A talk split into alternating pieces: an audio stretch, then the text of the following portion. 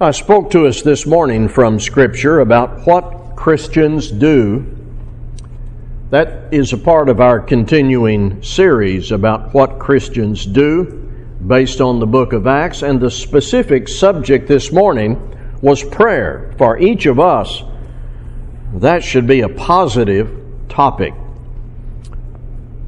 We take delight in the reality that as God's people, we can speak to Him through Jesus Christ. Especially do we appreciate that when we're under pressure, threat, tempted, exhausted. He is there, but He's there during those times that are peaceful. He's always there. Tonight, something very different, yet from Scripture and therefore necessary for us to consider. I'm going to start with Romans 1 22 and 23, and that requires just a moment of setup. Paul is documenting why human beings need the gospel. Very simple section here in the beginning of the Roman letter why human beings need the gospel. And the answer is the human problem is sin. Beginning here in chapter 1 and over through chapter 3, verse 23, Paul shows why we need the gospel of Christ. And here's a part of what he said, referring to sinners with these phrases in Romans 1 22 and 23. Claiming to be wise, they became fools and exchanged the glory of the immortal God for images resembling mortal man and birds and animals and creeping things. Have you ever met someone who claimed to be wise, but there was evidence otherwise?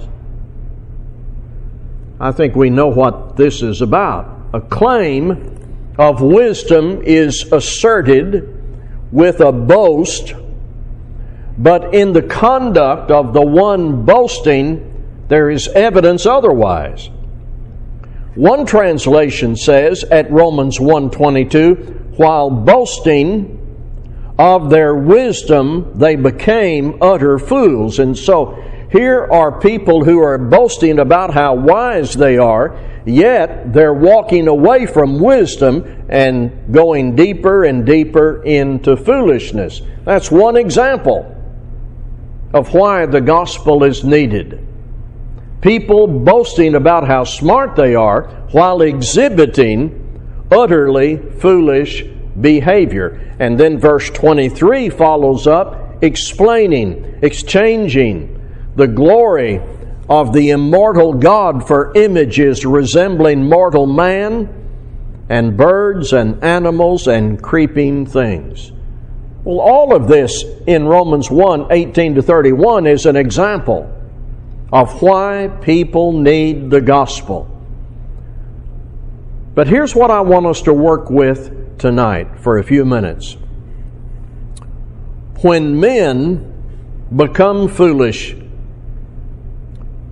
what do they think? What do they say? What do they do exhibiting their foolishness. This kind of study becomes a warning for us and puts us on alert and helps equip us to help others who may boast of their wisdom, but they're moving in the opposite direction. We're going to look at examples from Scripture about what men do when they become foolish. And I'm going to start all the way back in Genesis. All the way back in Genesis, I'm going to be reading from chapter 11. You may already know what this is about. Genesis chapter 11, 1 through 9. Now the whole earth had one language and the same words. And as people migrated from the east, they found a plain in the land of Shinar and settle there. And they said to one another, Come, let us make bricks, burn them thoroughly, and they made brick from stone and bitumen for mortar.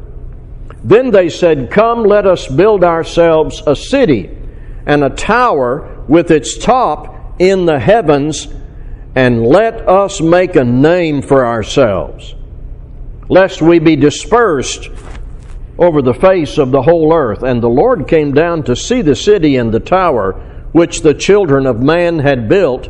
And the Lord said, Behold, they are one people, and they have all one language. And this is only the beginning of what they will do. And nothing that they propose to do will now be impossible for them. Come, let us go down and there confuse their language so that they may not understand one another's speech. So the Lord dispersed them from there over the face of all the earth, and they left off building the city. Therefore, its name was called Babel, because there the Lord confused the language of all the earth, and from there the Lord dispersed them over the face of all the earth. I want you to think about what your thoughts were the first time you really read and studied that passage.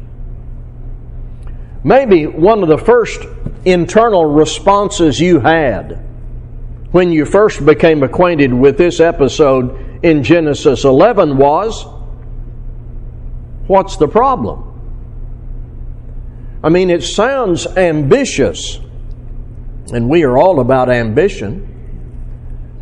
And isn't progress valuable? What's wrong with building a city and a tower? Let's be united in this, the people said, and make a name for ourselves. So, one's first response upon reading this might be what's the problem?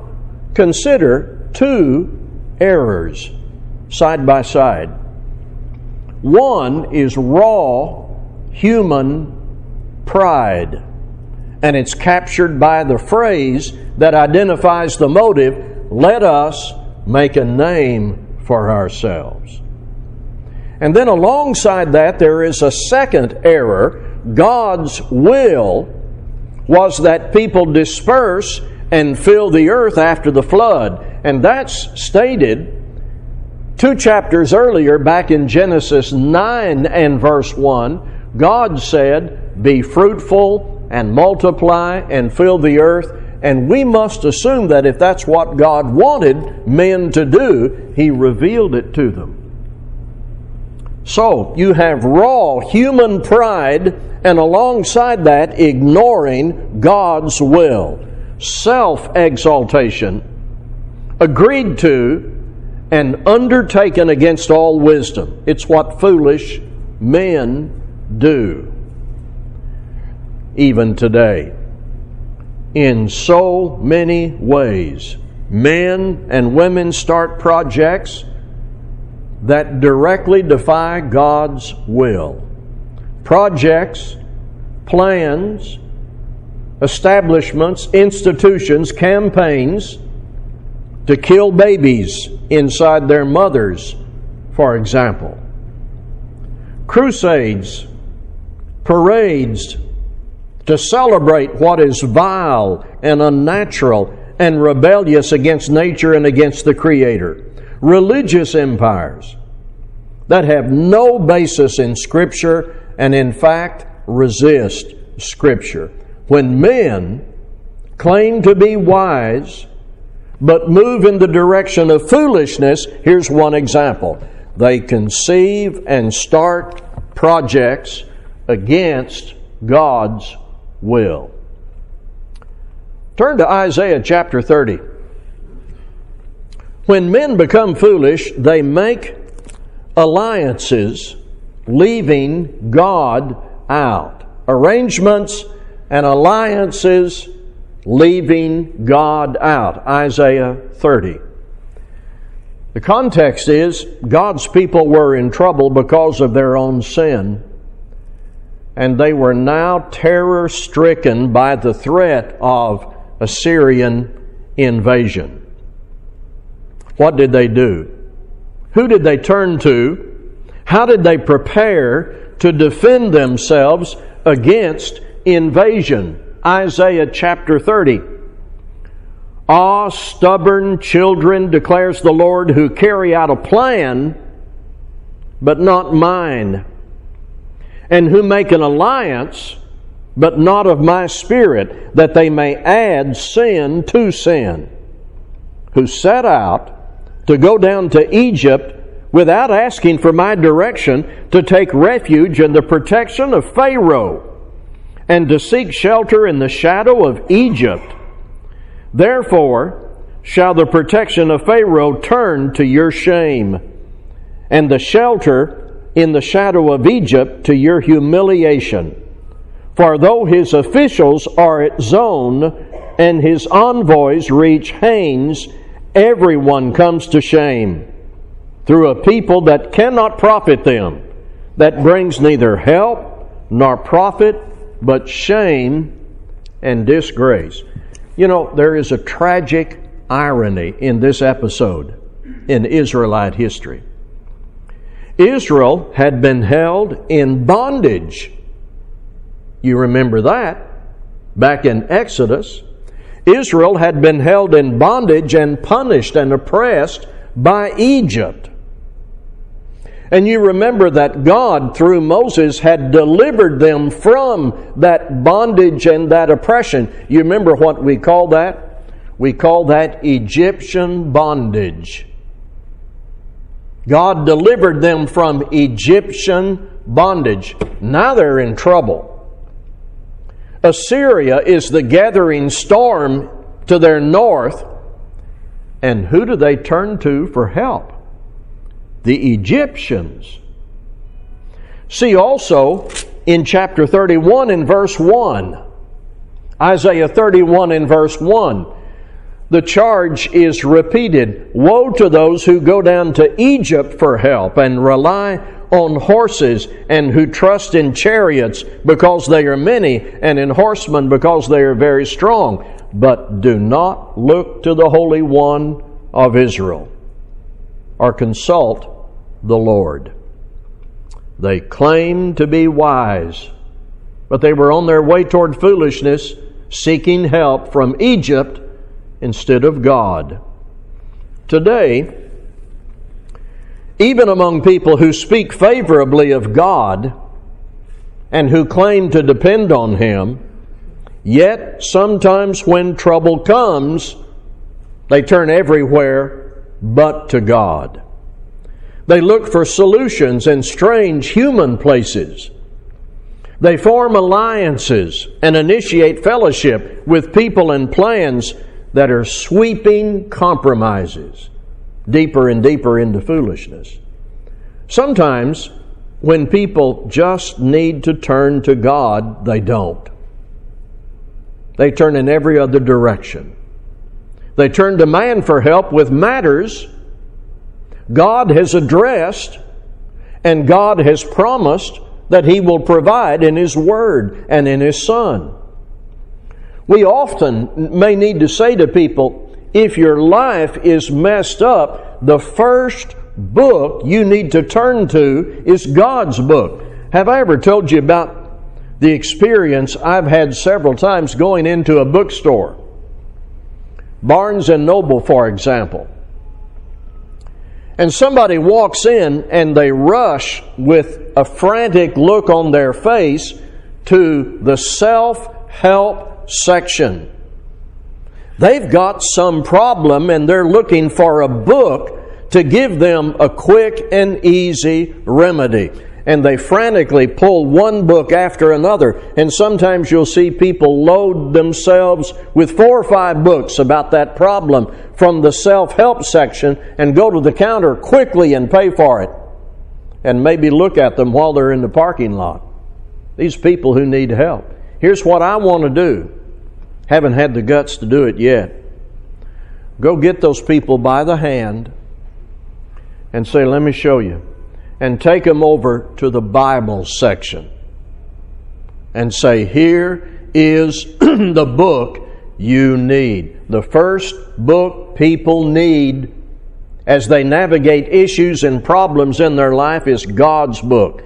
If someone needs forgiveness and guidance, the wise response is to do what God said about turning to Jesus Christ. If a local church is broken and divided and confused, don't call a preacher somewhere out of town and say, Do you have a solution? Sit down and read the New Testament. Not turning to God for help. It's what foolish men do, even while claiming to be wise. Turn with me to Proverbs chapter 7. When men become foolish, sometimes what they do is ignore warnings, and that drives them further into their foolishness. This is 27 verses, but I don't know of any way to break it up. So we're going to read these 27 verses in Proverbs chapter 7. And here's what I want you to do I want you to imagine as we read Proverbs 7 a father sitting down and having a face to face, serious conversation with his son. My son, keep my words and treasure up my commandments with you. Keep my commandments and live. Keep my teaching as the apple of your eye. Bind them on your fingers, write them on the tablet of your heart. Say to wisdom, You are my sister. And call insight your intimate friend to keep you from the forbidden woman, from the adulteress with her smooth words. For at the window of my house I have looked through my lattice, and I have seen among the simple, I have perceived among the youths a young man lacking sense, passing along the street near her corner, taking the road to her house in the twilight, in the evening, at the time of night and darkness, and behold, the woman meets him dressed as a prostitute, wily of heart. She is loud and wayward. Her feet do not stay at home. Now in the street, now in the market, and at every corner, she lies in wait. She seizes him and kisses him, and with bold face she says to him, I had to offer sacrifices, and today I have paid my vows, so now I have come out to meet you, to seek you eagerly, and I have found you. I have spread my couch with coverings, colored linens from Egyptian linen. I have perfumed my bed with myrrh, aloes, and cinnamon. Come, let us take our fill of love till morning. Let us delight ourselves with love for my husband is not at home. He is gone on a long journey. He took a bag of money with him. A full moon, uh, at full moon, he will come home. With such seductive speech, she persuades him, and her smooth talk compels him. All at once, he follows her as an ox goes to the slaughter or as a stag is caught fast till an arrow pierces its liver, as a bird rushes into a snare, he does not know that it will cost him his life. And now, O sons, listen to me and be attentive to the words of my mouth. Let not your heart turn aside to her ways. Do not stray into her paths, for many a victim has she laid low, and all her slain are a mighty throng. Her house is the way to Sheol, going down to the chambers of death. I believe it's perfectly in keeping with the context of the entire book of Proverbs to read this and picture in your mind a father having a talk with his son. And I would hope, let me add quickly, the corresponding conversation needs to occur between mothers and daughters. So, Here's the father, and he says to the son, they're eyeball to eyeball, son, let me tell you about an experience that you may encounter. Your eyes will behold this girl. You will have no knowledge of her character or her intentions.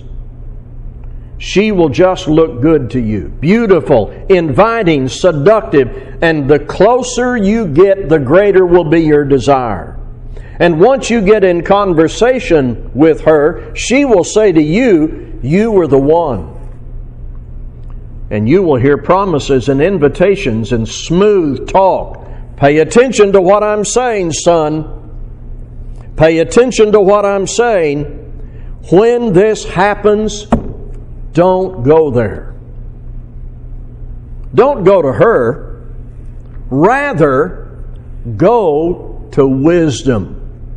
Look at verse 4. Say to wisdom, You are my sister, and call insight your intimate friend. Know this, my son, when you go to her house, you're going to the chambers of death.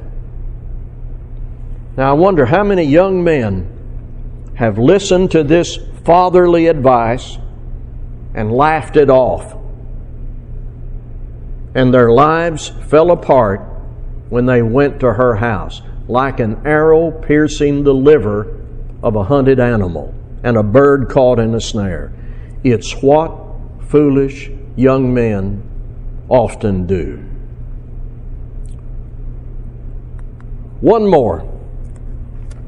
Matthew 6, 19 through 24. Matthew chapter 6, verses 19 through 24. I'll encourage you to read all of Matthew 6 from 19 to the end of the chapter, but you'll get the idea of what we're going to address in 19 to 24. Jesus says, do not lay up for yourselves treasures on earth where moth and rust destroy and where thieves break in and steal, but lay up for yourselves treasures in heaven where neither moth nor rust destroys and where thieves do not break in and steal. For where your treasure is, there your heart will be also.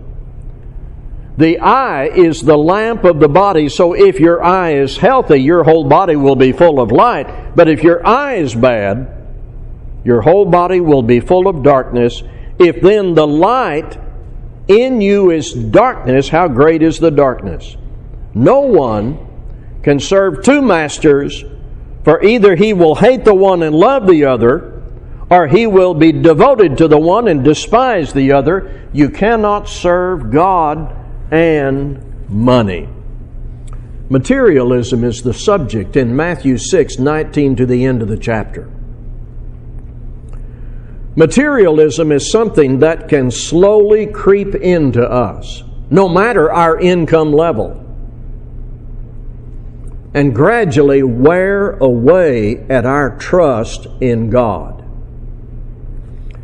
Modern commercial marketing is a force to reckon with at the consumer end. Have you noticed that virtually everything that's advertised contains either expressly or between the lines this message? You have to have this. You have to have it. And we're going to make it very easy for you. Just give me the numbers on that plastic card. Or in advertisement, you'll see the phrase 12 easy payments. It's quick and easy, we are told, and you have to have these products. You can't have a good life without these services. Now, I understand and I exhibit in my own life that there are things we need and they are easy to acquire. But we must be aware that as we navigate the consumer marketplace, it's very easy to become a foolish spender. But underneath that, there's another level. There's a deeper matter to bring up our dependence on earthly things that can become so persistent the things we buy do not serve us, we serve the things. We center our lives on money and possession, and all we see is what we have and what we don't have that we need as quickly as we can. You know what that is? That's what Jesus calls the eye that fills your life with darkness. When all you can see is what you have and what you don't have that you need to get quickly, that's the eye that fills your life with darkness. And Jesus said, How great is the darkness. When we are so focused on what we have and what we don't have and what we need quickly, we begin to lose our focus on what God has provided for us in Christ and our response to His generosity, which always should be at the very top. So beware of becoming foolish, not only in spending, but in where our heart is. The prohibition is clear given by Jesus do not lay up for yourselves treasures on earth. When men and women become foolish, one example is the vain attempt, the vain attempt to serve two masters.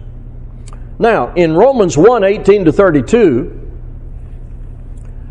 we don't want to be anywhere in that. That whole paragraph in Romans 1 18 to 32 gives examples of why men and women need the gospel. We don't, we don't want to be anywhere in that. Suppressing the truth, being ungrateful, claiming to be wise, yet becoming fools. Here's something you've heard me say many times. When you read in Scripture some description of sin, note that and do the opposite. When you read some description of sin, wickedness, error, note that and do the opposite. So, what would it be now? Be wise. Load the knowledge of God's Word in your mind. Treat God as God. Love Him as He has loved us. And in every way, inside and out, be a disciple of Christ. Let's stand as we sing.